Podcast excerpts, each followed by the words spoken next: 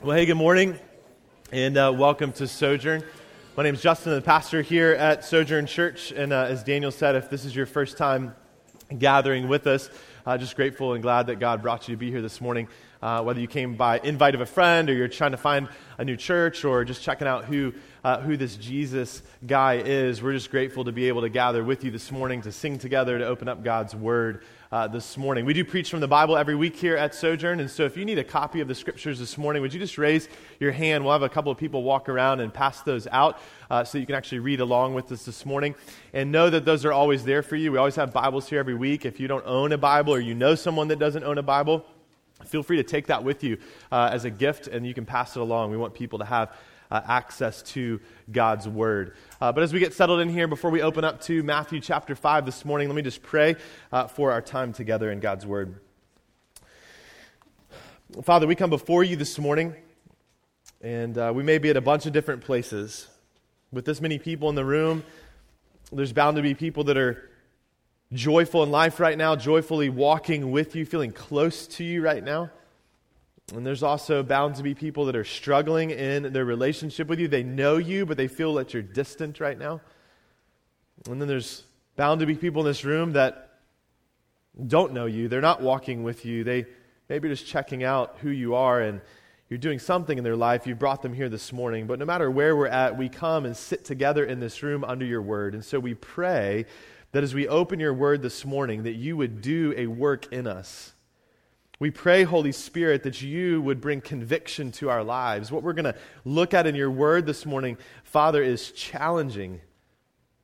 I know it's personally challenging for me, and so I pray on behalf of this gathering of people this morning, no matter where we find ourselves in our spiritual journey, that you, by your Spirit, would do a convicting, but also a transformative work in our lives.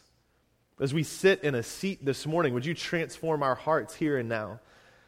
That doesn't come through something that I say in particular. It comes through the power of the preaching of your word that's a work of your spirit. And so we beg, we plead, Holy Spirit, would you do that today? And that you'd be honored by that, you'd be glorified by that, you'd be exalted by that, and that we could walk out of this place thankful that we've been able to gather together as your people under your word today. And so we submit this time to you, we pray all this in Christ's name. Amen. You know, I think all of us have seen uh, signs in life. We've, we've come across signs that say something along the lines of warning, danger ahead, uh, serious injury or death may occur. And when we see those signs, if we come across those, most likely we turn away from those things. We don't continue to proceed. Uh, if you do proceed, you're likely not here this morning. Um, and so we, we pay attention to signs like that because we know that those signs are meant to point out the reality of the fact that if we continue on a certain path, that it's not going to end well for us. It's not going to go well for us. There's an unfavorable reality that will cause us to change course when a warning like that, a sign like that, is given to us. But at the very same time, there's other warnings that are maybe given to us in life that we don't pay so much attention to that might also lead to death. You could go in for your physical, your annual physical, if you go in annually to get a physical. I know some of you maybe don't do that, uh, but your doctor may say, hey, you might want to cut back on eating certain kinds of food because you're predisposed to high blood pressure, high cholesterol, and if you continue to eat a certain way, it might lead to death. You might have heart disease that leads to death, but the reality is, for most of us, maybe sometimes we hear those things, and our coworker brings in duck donuts one more time, and we say, I've got to have just one. Because what's one more donut? Now, this is not a sermon about healthy eating. That's not what this is about. I love Duck Donuts as much as the next guy. But what we're going to see in the text today is that Jesus is helping us to understand something. He, he's talking about the law of his kingdom, he's talking about the characteristics of his kingdom. We've been in this series over the last few months looking at the Sermon on the Mount in Matthew chapter 5, 6, and 7. And, and Jesus is trying to help us understand the reality of what it looks like to live life under the rulership and the lordship of Him as King. The life in his kingdom is upside down to the way the world calls us and tells us to live. And as we get into this text today, we see Jesus is trying to help us to understand the seriousness of the law of his kingdom and to not to miss the reality of the danger that lies ahead in our lives if our lives and our hearts go unchecked. And in this particular text, Jesus addresses an area and an issue that I would say every single person in this room at some point in time, if not on a regular basis, struggles with, and that's anger. Anger. And as Jesus has done over and over again, he, he presses in on our lives. He confronts the way we think, the way we believe, or what we believe, how we live our lives, and he seeks to bring about transformation. This isn't a, a sermon or a, a teaching of Jesus to seek to bring condemnation on your life. But Jesus doesn't pull any punches. He's coming head on and confronting us and pressing on the details of our life in a way that he desires to bring about transformation because we've come close to the King. See, what Jesus says this morning is serious, but because Jesus is the one who says it, it's also hopeful. Because Jesus is trying to bring about change in our lives. And so, my goal today is to help us understand the deadliness of anger, but to also see that as His kingdom people, we can live differently and see change take place in our lives in an often unaddressed area in our lives. See, anger, I think, is one of those, uh, what we could call acceptable sins, respectable sins. We don't talk much about it. We don't engage with it much in our life because we think, well, I'm not that bad. My anger isn't that important. As we get into the text this morning, we'll see that that's not the case. So may God bless the preaching of his word this morning. If you have your Bible, go ahead and flip to Matthew chapter 5. We're going to be in verse, verses 21 through 26. So flip to Matthew chapter 5, verses 21 through 26. This is what Jesus says to you and to me this morning. Starting in verse 21 You have heard that it was said to those of old, You shall not murder, and whoever murders will be liable to judgment. But I say to you that everyone who is angry with his brother will be liable to judgment. Whoever insults his brother will be liable to the council, and whoever says, You fool, will be liable to the hell of fire. So, if you're offering your gift at the altar, and there remember that your brother has something against you, leave your gift there, there before the altar and go. First be reconciled to your brother, and then come and offer your gift. To come to terms quickly with your accuser while you're going with him to court, lest your accuser hand you over to the judge, and the judge to the guard, and you be put in prison. Truly I say to you, you will never get out until you have paid the last penny. Last week, we looked at verses 17 through 20, and really we could say these are some of the most important uh, verses in, in all of Scripture. Because we really, uh, uh, Jesus helps us to understand how we should read the Bible and see that He fulfills all of the law and the prophets. And He also is teaching us and helping us to understand the rest of what He's going to teach on the kingdom of God. And Jesus says two things in those verses that I want to remind us of as we look at this text this morning. In verse 17, he says, Do not think that I have come to abolish the law or the prophets. I have not come to abolish them, but to fulfill them. Then in verse 20, he says, For I tell you, unless your righteousness, your right living, exceeds that of the scribes and the Pharisees, you will never enter the kingdom of heaven. What we saw last week as we looked at these words of Jesus is that the hope of verse 17 gives us the ability to live out the call of radical righteousness that Jesus gives us in verse 20. And so we see through the rest of this text, especially in chapter 5, Jesus develops a pattern as he's teaching. And he'll say things like, You have heard that it was said, but I say to you. See, Jesus isn't seeking to overturn the law. He's not seeking to jettison the law or get rid of the law. No, he's establishing the true intent of the law of God as God designed it to be. He's taking the interpretation of the experts of the law, these scribes and Pharisees, and he's taking them and he's flipping them on their head and he's driving them deep into our heart, saying this isn't about outward conformity. It isn't about checking boxes off in your life. This goes much to a much deeper level of the reality of your heart, often in a place where people do not see. It's not exposed to everyone around you. Jesus is pointing out the reality that it's out of the heart flows that your life flows. The reason you do certain things, think certain things, interact in certain ways with people all flows out of the reality of your heart. And so everything Jesus says presses on that. And what we're going to see is in the following chapter, in the rest of chapter 5, in this sermon, this teaching on the kingdom of God, is that Jesus is giving uh, just kind of illustrations. It's not exhaustive, but illustrations of what the reality of life looks like as we seek to follow Him, of what a righteous life looks like that comes through a changed heart in a desperate need for the one who fulfills the law.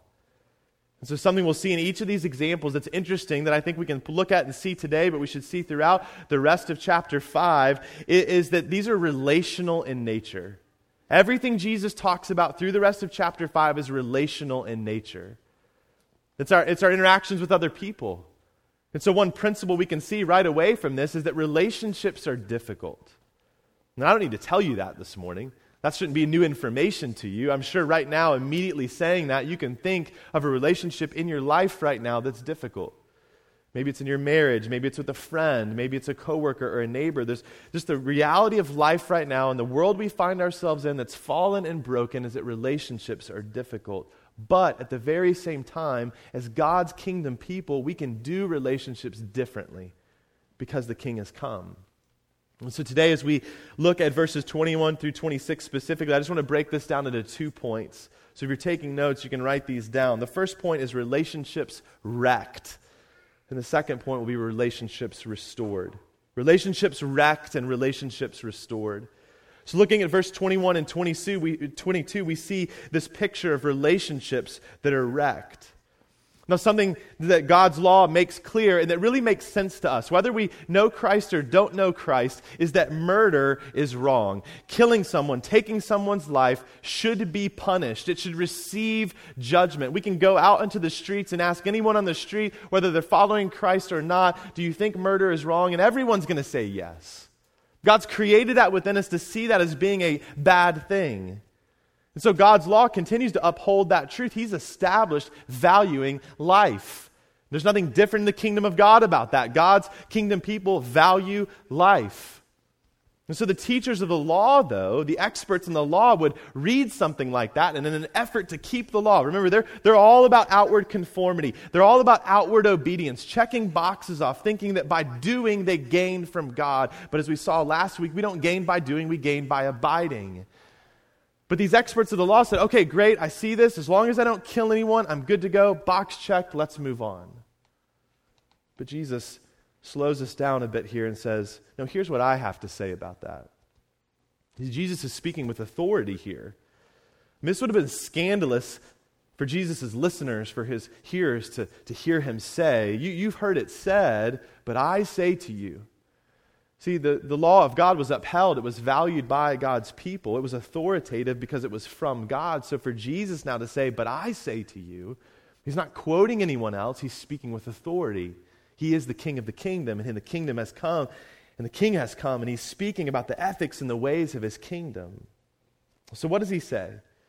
He says, Look, you've heard it said not to kill people, that murder is liable to judgment. But I say to you, if you have anger in your hearts towards your brother, you are liable to judgment. If you insult someone, you are liable to the council, which is another way of saying you're liable to judgment. If you call someone a fool, you're liable to the hell of fire, another way of saying you're liable to judgment. This is intense.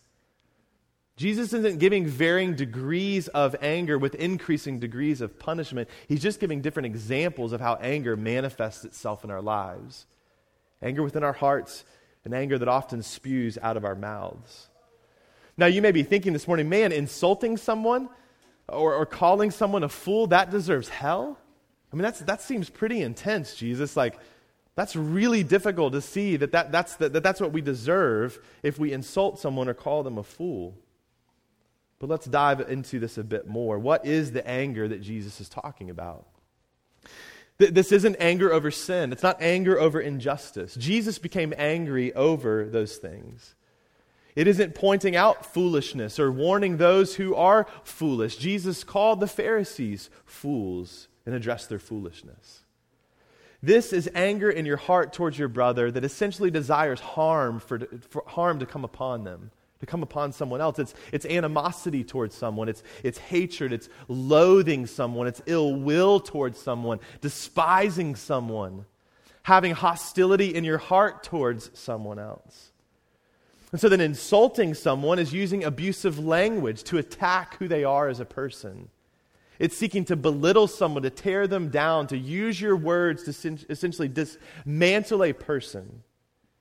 Calling someone a fool is slightly different, but it's rooted in the same kind of attacking of someone. It's essentially character assassination.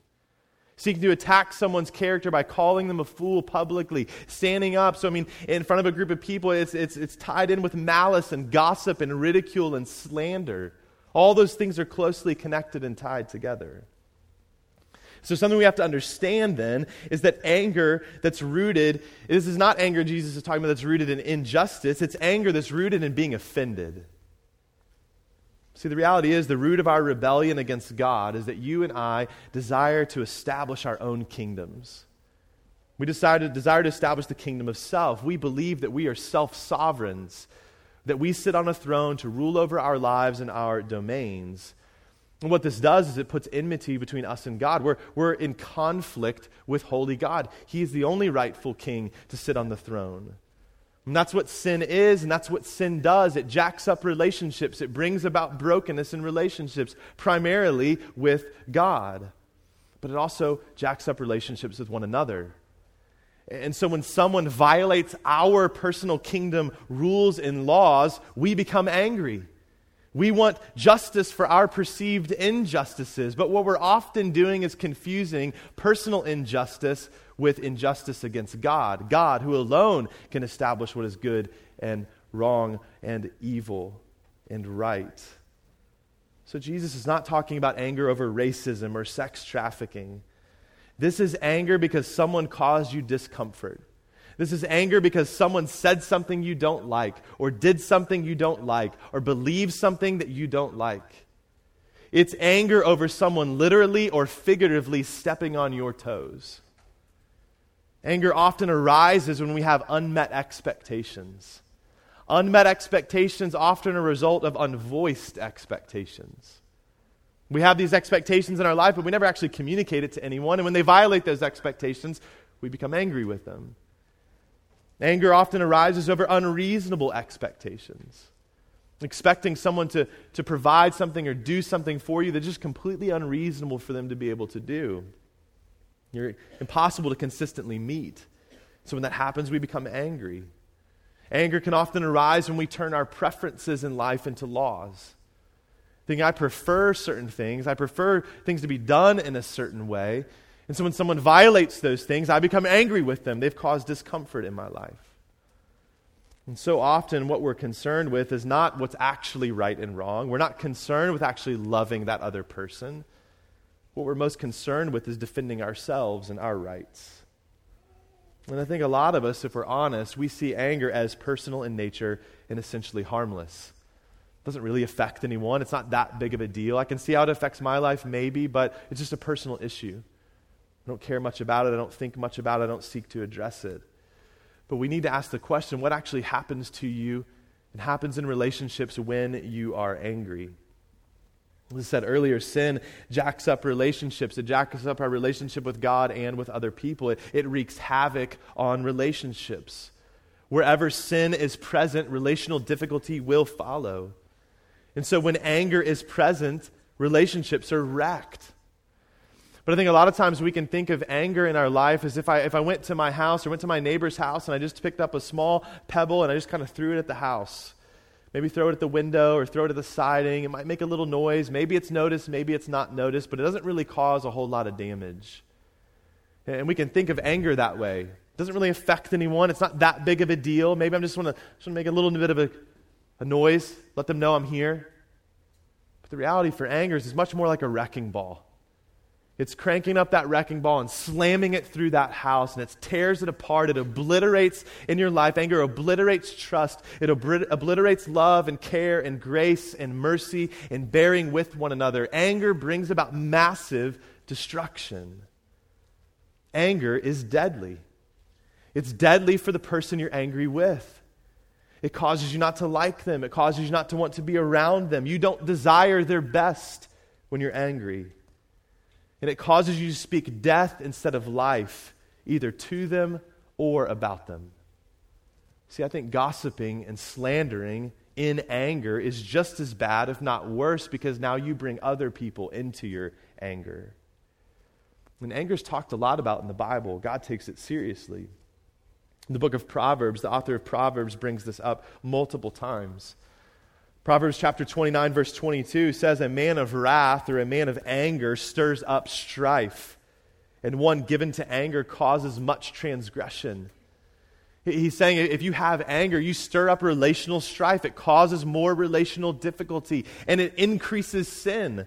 It causes much transgression. When you're angry, it causes there to be kind of collateral damage of more sin going on, either in you or in someone else. Proverbs 15, 18 says that a hot tempered man stirs up strife, but he who is slow to anger quiets contention. Uh, someone who's hot, tem- hot tempered, who's easily angered, who, who can just go off really quickly and get ramped up really fast, stirs up strife, creates relational difficulty. But the opposite of that is those who are slow to anger, they quiet contention, they remove contentiousness in relationships. See, the reality is, anger is not just deadly and damaging to the person you're angry with, it's also deadly and damaging for you. As one pastor puts it, despising someone imperils your soul. See, when you're wronged or you feel wrong and you don't deal with it, anger is present and a, and a small plant forms in your heart. And the scripture calls that a root of bitterness. A root of bitterness takes root in your heart and it stop, starts off small seems rather manageable for you, but if you don't continue to deal with it, if you continue not to deal with it, and you continue to feed that animosity and feed that anger within you, that root of bitterness turns into an oak of anger and animosity, and it will destroy you. It will destroy you. Because your heart isn't meant to house that. It's not meant to house that kind of growth. See, anger in all forms is damaging and deadly. And unchecked anger is especially dangerous because oftentimes it's subtle and we don't pay much attention to it, and in its subtlety, it creeps and it crawls and it expands and it infiltrates. It's like having termites in your house. Termites can get into your house and chew up the wood in your house and be just eating the structure of your house, and you don't even know it. You, you can't see them, they're, they're quiet killers in your house. But if you don't do anything about it over, over time, the structure of your house will be so weakened that your house could literally fall apart. The same thing's true for anger in your life. If it goes unchecked, it's like termites infecting and infiltrating your home, the structure of your life, and it will weaken that structure in your life and break you down. It will destroy you. We know that sin jacks up relationships, but sin also jacks up our humanity. See, when God created you and me, He created us to be in perfect relationship with Him and perfect relationship with one another. But sin has come into the world as we've rebelled against God. As Adam and Eve rebelled against God, it broke their relationship with Him, but it also broke their relationship with one another. And so anger now is a fallen human trait. And when anger is present, what it does is it dehumanizes us and it dehumanizes the person we're angry with. As another scholar says, every time you decide to let your anger smolder on inside you, you are becoming a little less than fully human. When you let that anger reside in your heart and just smoldering, maybe just a low grade anger, it, it just makes you a little less than fully human. See, anger is deadly to the other person, it's deadly to you, and it's dishonoring to God who made you both. And this gets to the root of why Jesus takes this so seriously, why he's pressing so deeply on this when he's talking to his kingdom people.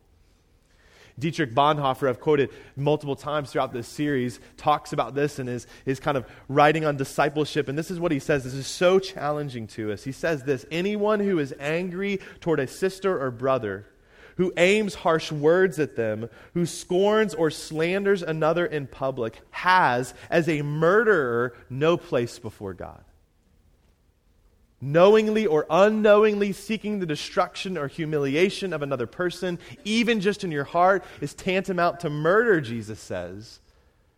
And simply put, all forms of anger deserve hell eternal, eternal punishment, eternal separation from communion with God and his people because Jesus equates it with murder. You're thinking, man, that still seems so intense. Why does he connect those two things together? The reason Jesus connects these two things together is because this is about something sacred. When we have anger in our heart towards other people, it's an attack on the very image of God. The image of God that every single human being, regardless of age or gender or ethnicity or political persuasion, bears. See, actual murder doesn't just happen, it comes from a heart that's been ransacked by bitterness, ransacked by anger.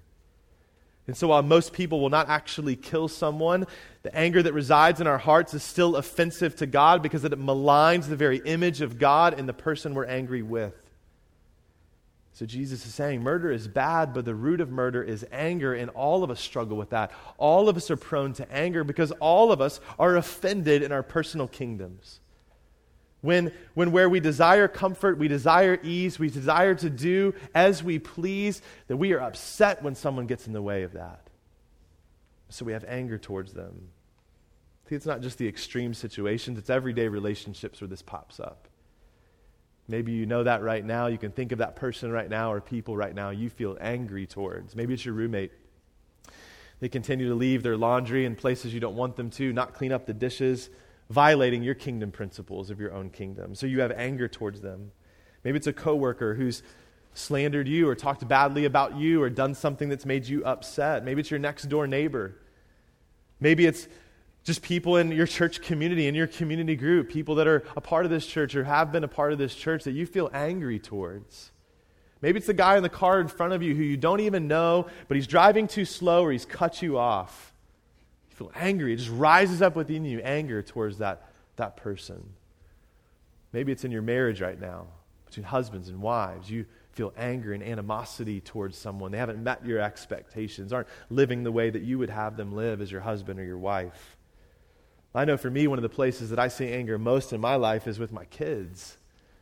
So, parents and kids, you can feel angry. This little person in your life who God's blessed you with can just bring, bring out this rage within you. I see that with my kids because they, they create things in my life that are uncomfortable. They don't allow me to live the way I want to live. They're not doing things the way I want them to do them. And I find myself getting irritated with them, infuriated with them, anger just rising up within me over these little people they're not innocent, they're sinners. but I can get so angry with them over that. How dare you not listen to me? How dare you not allow me to be comfortable in my life?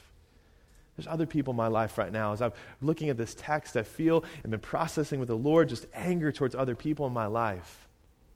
And, I, am wrestling with that. It's difficult. I struggle with it, and I'm, I'm trying to pray through that and just confused even. Lord, what do you want me to do with this? I, I want to repent of that anger, but I feel hurt. So I have anger with that. And that just, it just shows the difficulty of this. This isn't such an easy thing to kind of quantify and put in a box and deal with. It affects us to the depths of who we are. It causes us not to sleep well at night. It causes us not to interact well with other people. It can even put difficulty in our relationship with the Lord when somebody else has done something to hurt us. We have this anger. This is a quick sidestep on that. And if you're dealing with anger towards others, know too that God is a safe place and person for you to process your emotions with. God knows your heart.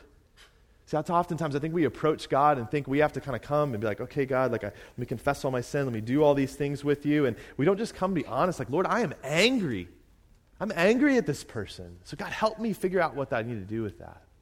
You see David and the psalm, other psalmists do that in the Psalms, processing their emotions with the Lord. That doesn't mean that God doesn't lead you to repentance in that, but we need to come honestly before the Lord with our emotions. But the reality is, this is difficult. But the truth of it, this is, is that person that you're angry with didn't put that anger there. They don't cause you to be angry. See, that already, that already lies deep within your heart. They might poke at it, they might provoke it, but it's already there deep, within, deep inside of you. And in an instant, that anger can rise up. It can rise up within our hearts, and rise up in our minds or out of our mouths, and we can spew hateful or unloving things. See, perhaps the, the most deadly thing about anger is that in most cases, when it's expressed outwardly, it's not through our hands, but through our mouths. In James chapter 3, James deals with this, talking about the tongue, talking about our speech, talking about our mouths. He says this the tongue is a restless evil full of deadly poison. With it, we bless our Lord and Father, and with it, we curse people who are made in the likeness of God. From the same mouth come blessing and cursing. My brothers, these things ought not to be so. That's what's most challenging and most convicting to me. I don't, when I act out in anger, it's oftentimes, probably almost every time, not in anything physical with my hands or my body, but it's often with my mouth. They might be talking angrily towards someone or talking in anger about someone to someone else. We can ask ourselves that question do my words bring life or death to other people? But, Sojourn, simply put, what we can see from what Jesus is saying here is that contempt and hostility towards others in any way, any shape, any form, not just physical murder, is not to mark the lives of God's kingdom people. It wrecks relationships. So, what do God's kingdom people do with that? Well, they pursue reconciliation, which leads us to our second point relationships restored. In verses 23 and 26, a few weeks ago, we saw that Jesus calls his kingdom people to be peacemakers. We saw this in verse 9. He, he calls his kingdom people to be marked by making peace with other people. But you and I can't be peacemakers if anger resides in our hearts.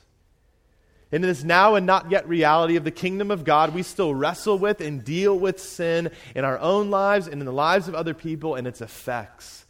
And so the reality is, you will be angry and you will be offended, and you will make others angry and you will offend others. And so Jesus gives two examples of seeking to see relationships restored. One is at a worship service, and the other is on the way to court.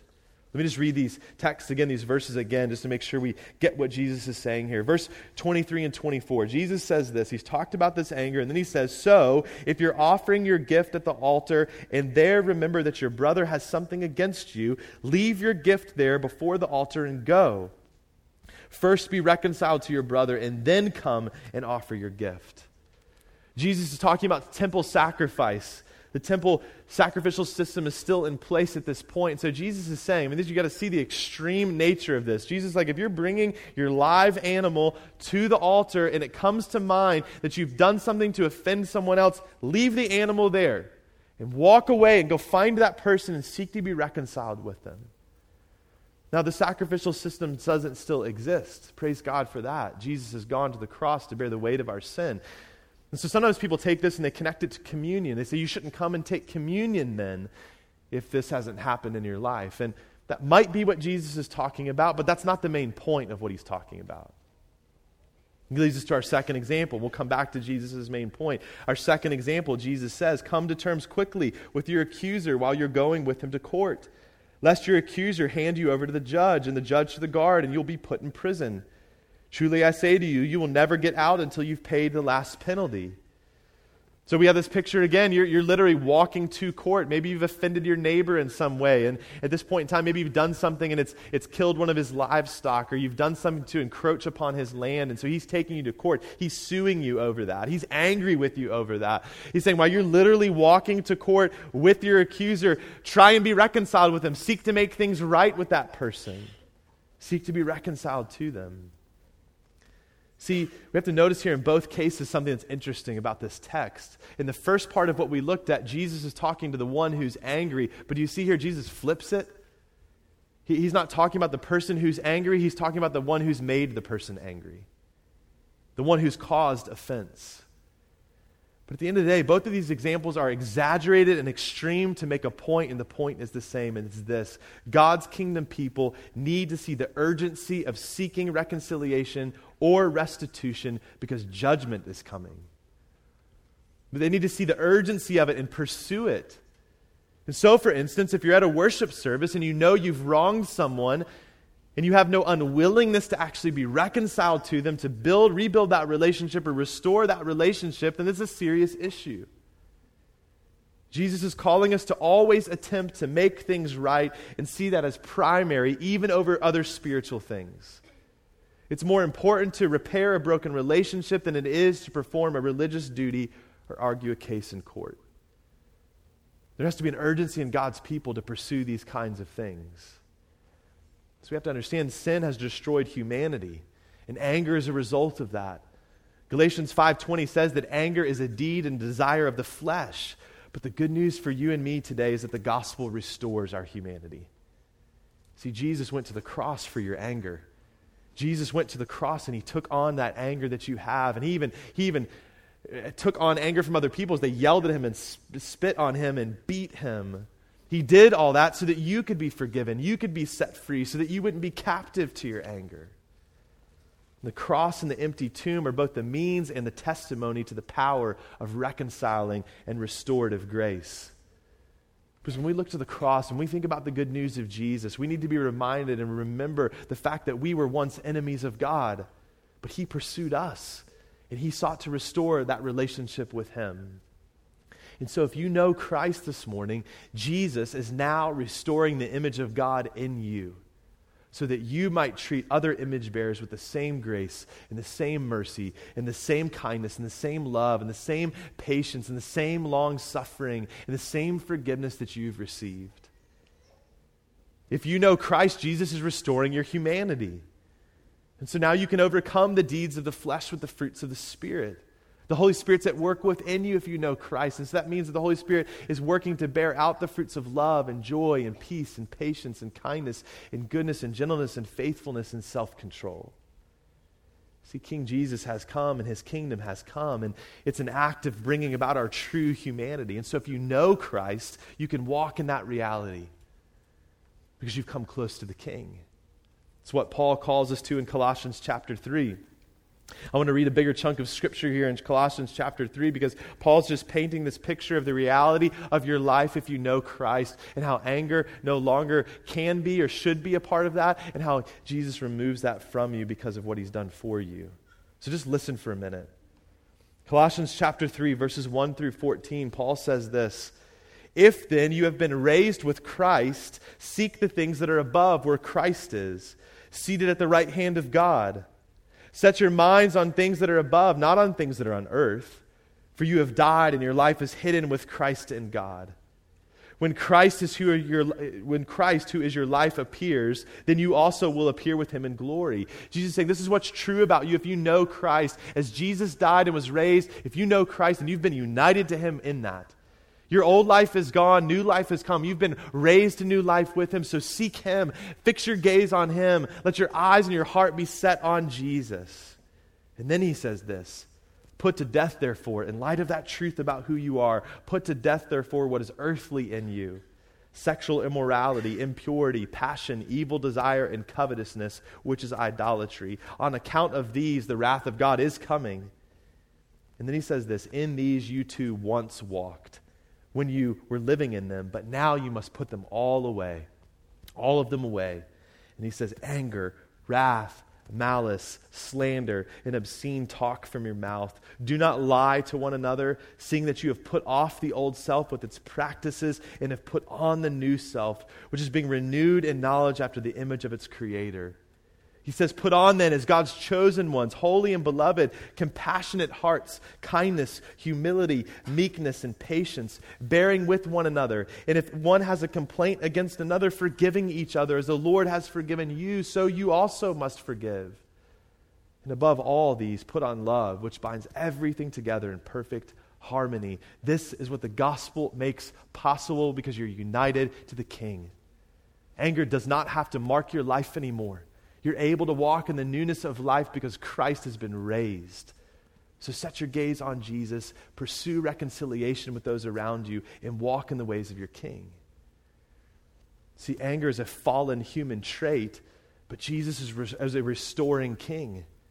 And he's painting a picture of what it means to be fully, genuinely, and gloriously human. And so, overcoming anger is a part of this new reality of life in the kingdom of God instead of the kingdom of self.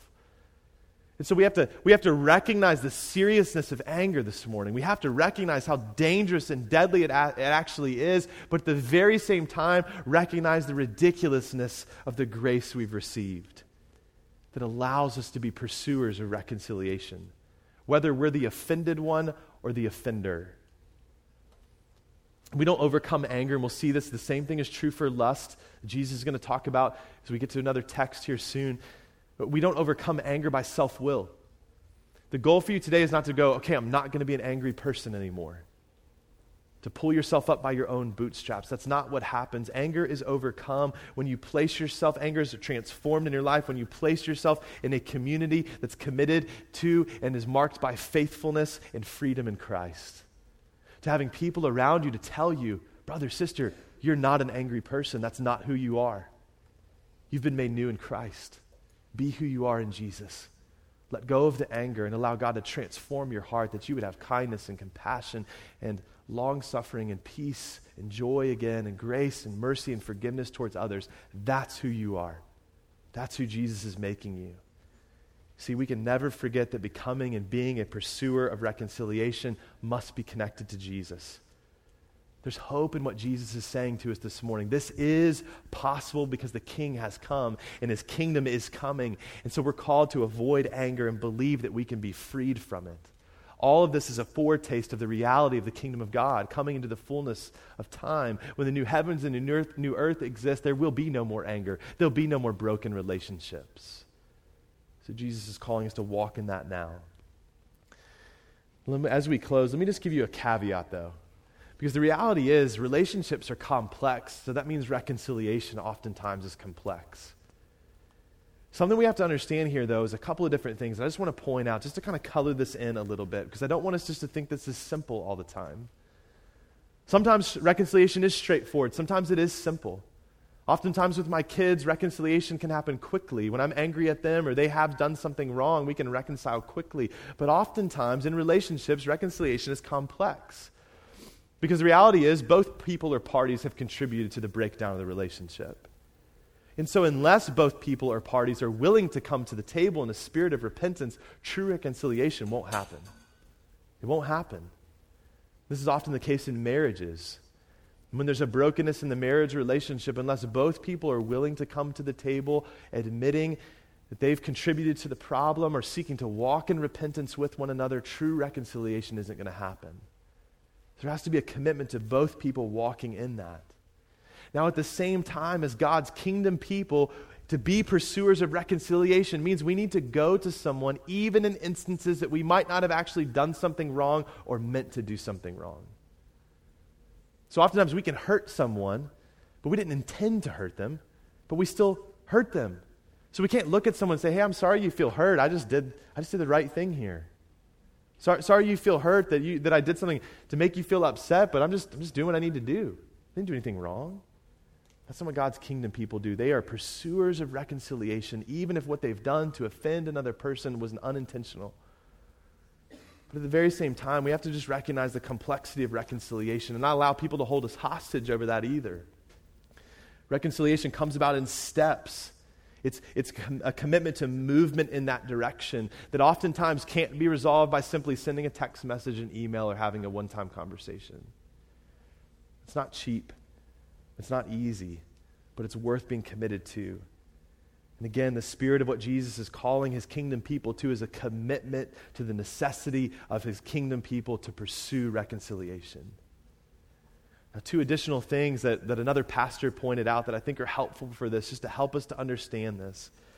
He says we are we're only responsible for what others hold against us when it's actually when it's owing to actual or real sin or blundering on our part. So we need to be careful with that. We can go to someone if we've hurt them and, and say, I didn't mean to hurt you. Will forgive me for hurting you? That wasn't my intention. And it should be over at that point. So we need to pursue them in that, but we're responsible for our actual sin towards someone. So we need to be willing and asking someone if we've actually sinned against them. And he also says this we are responsible to pursue reconciliation, but live with the pain if it doesn't succeed. In other words, we're not responsible to make reconciliation happen. And so if you've asked someone for forgiveness, and they've either given, given it to you but still hold something against you, or they're unwilling to give it to you, you've done what you can do to be at peace with all men. You are not responsible for someone else's bitterness. You're not responsible for that. What you're responsible for is pursuing that reconciliation and being willing to lay down your rights to love someone else. God has to deal with the other person's heart, so you can pray for them and be patient with them. At the very same time, connected to this, we need to be wary of emotional blackmail. This is often a problem within the church. And one pastor points this out in a helpful way, so I'll just read what he says. He says, Emotional blackmail happens when a person equates his or her emotional pain with another person's failure to love. They aren't the same. A person may love well, and the beloved still, still feel hurt and use the hurt to blackmail the lover into admitting guilt he or she does not have. Emotional blackmail says, if I feel hurt by you, you are guilty. There's no defense. The hurt person has become God. His emotion has become judge and jury. Truth does not matter. All that matters is the sovereign suffering of the aggrieved. It's above question. This emotional device is a great evil. So we need to be aware of that. And what that makes us desperate for is desperate for the help of the Spirit, desperate for wise counsel and community, and desperate for grace. Relationships are difficult and they're messy. But as God's kingdom people, let's not be marked by anger, but instead be marked by pursuing and restoring relationships when they start to break down. See, reconciliation is not something that happens to us, it's something we're called to pursue. And oftentimes it's a process. So, as God's people, let's be quick to pursue and quick to forgive, remembering that God pursued and lavishly forgave us. And as we pursue it, we have to trust the Lord. And Jesus gives us hope here. We need to remember that this is the voice of our King who lived for us and died for us and rose again for us. He gives us the hope of the gospel and the hope of future glorification again when there'll be no more anger and no more broken relationships. See, Sojourn, there's a real ordinariness to all of this. There's a real ordinariness to life because all of us interact with one another and interact with people in our life every day. And the reality is, in the now and the not yet of the place we find ourselves in, we need to be praying and asking for God to give us restorative grace, asking for patience with other people. And this has become just a part of our lifestyle because we will sin against one another. We will offend other people, and we will be sinned against, and we will be offended. So we wanted Jesus to make this a part of our lifestyle where we are quick to pursue kindness and peace and patience with others, not jump to anger. So let me ask you simply this morning this question Where in your life right now and who in your life right now do you need to seek and pursue reconciliation and to restore a relationship with? Maybe it's somebody in this room this morning. Maybe it's your husband or your wife. Maybe it's your girlfriend or your boyfriend or a friend or a family member or someone else, someone you know right now. Man, God's putting that person on my heart right now. I need to go and pursue reconciliation with them. And if you need help with that, go to the Spirit first and ask for it, and go to someone in community to ask for counsel. If you remember this week that someone has something against you because you've wronged them, then as much as it depends on you, try to be reconciled. Humble, humble yourself and reach out. Reach out to them. Sojourn, let's strive to be a community not marked by anger or animosity or bitterness or division or dissension or disunity in our homes or in our church family, but instead, by God's grace and the transforming power of our resurrected King, let's be a community that's marked by reconciliation and peace and patience and kindness and love and unity. Simply put, let's be a community that's only explainable because of the gospel. As we get ready to come to the table this morning, I want to invite you and encourage you to respond to the message today. If you're a follower of Jesus, I want to invite you to confess to the Lord any anger or bitterness or animosity you have in your life right now before you take the elements, before you eat the bread and drink the cup. And maybe you know there's someone in this room right now that you need to be reconciled with. Would you go to them before you come forward? Say, brother, I've been angry at you. I've been I've been hurt by you, but I, I extend grace and mercy to you as I've been given it. Maybe you are offended by something, or you know that someone you've sinned against someone. Go to them and ask for forgiveness. Go do that this morning, then come to the table together. You can celebrate in the grace of God this morning. If you're not a follower of Christ, I want to invite you to do the same thing, to confess any anger or bitterness or animosity you have as well. But the reality for you is that if you don't know Christ, you're in bondage to that. It will crush you, it is death to you. But Jesus offers you freedom from it. He's the only one that can bring freedom in your life because he's the only one that can bring new life to you and change your heart. And so, if you're not a follower of Christ, I don't want you to come forward to eat and drink the cup this morning. I want to invite and encourage you to respond to Jesus' grace, believing that He went to the cross to die for your anger and that He rose to new life so that you could have a transformed life and change your heart. See, this table that we come to this morning is a reminder and a picture of reconciling grace. That while you and I were yet sinners, enemies of God, Christ died for us. His body broken for us, His blood shed for us. And so when we eat and drink this meal, as we see everyone around us eating and drinking this meal, we proclaim that a relationship that seemed the most impossible to remedy can and was restored. So, for those of you that are Christians, that are followers of Christ, I hope this encourages your heart this morning and compels you to become a pursuer. And for those of you that are not Christians, that are not followers of Christ, please don't come forward and eat and drink this morning, but may this preach to you. As you watch other people around you eating and drinking, may it preach to you again and call you to follow Jesus today. And those of you that will come forward, you can come to the front or head to the back. There's tables in both places, and you can tear off a piece of bread and take a, call, a small cup to drink. And what Jesus has done for you, what he did to restore your relationship with holy God, what he did for you to do that will be spoken over you this morning. May that encourage your hearts today as we continue to worship together. Let's pray.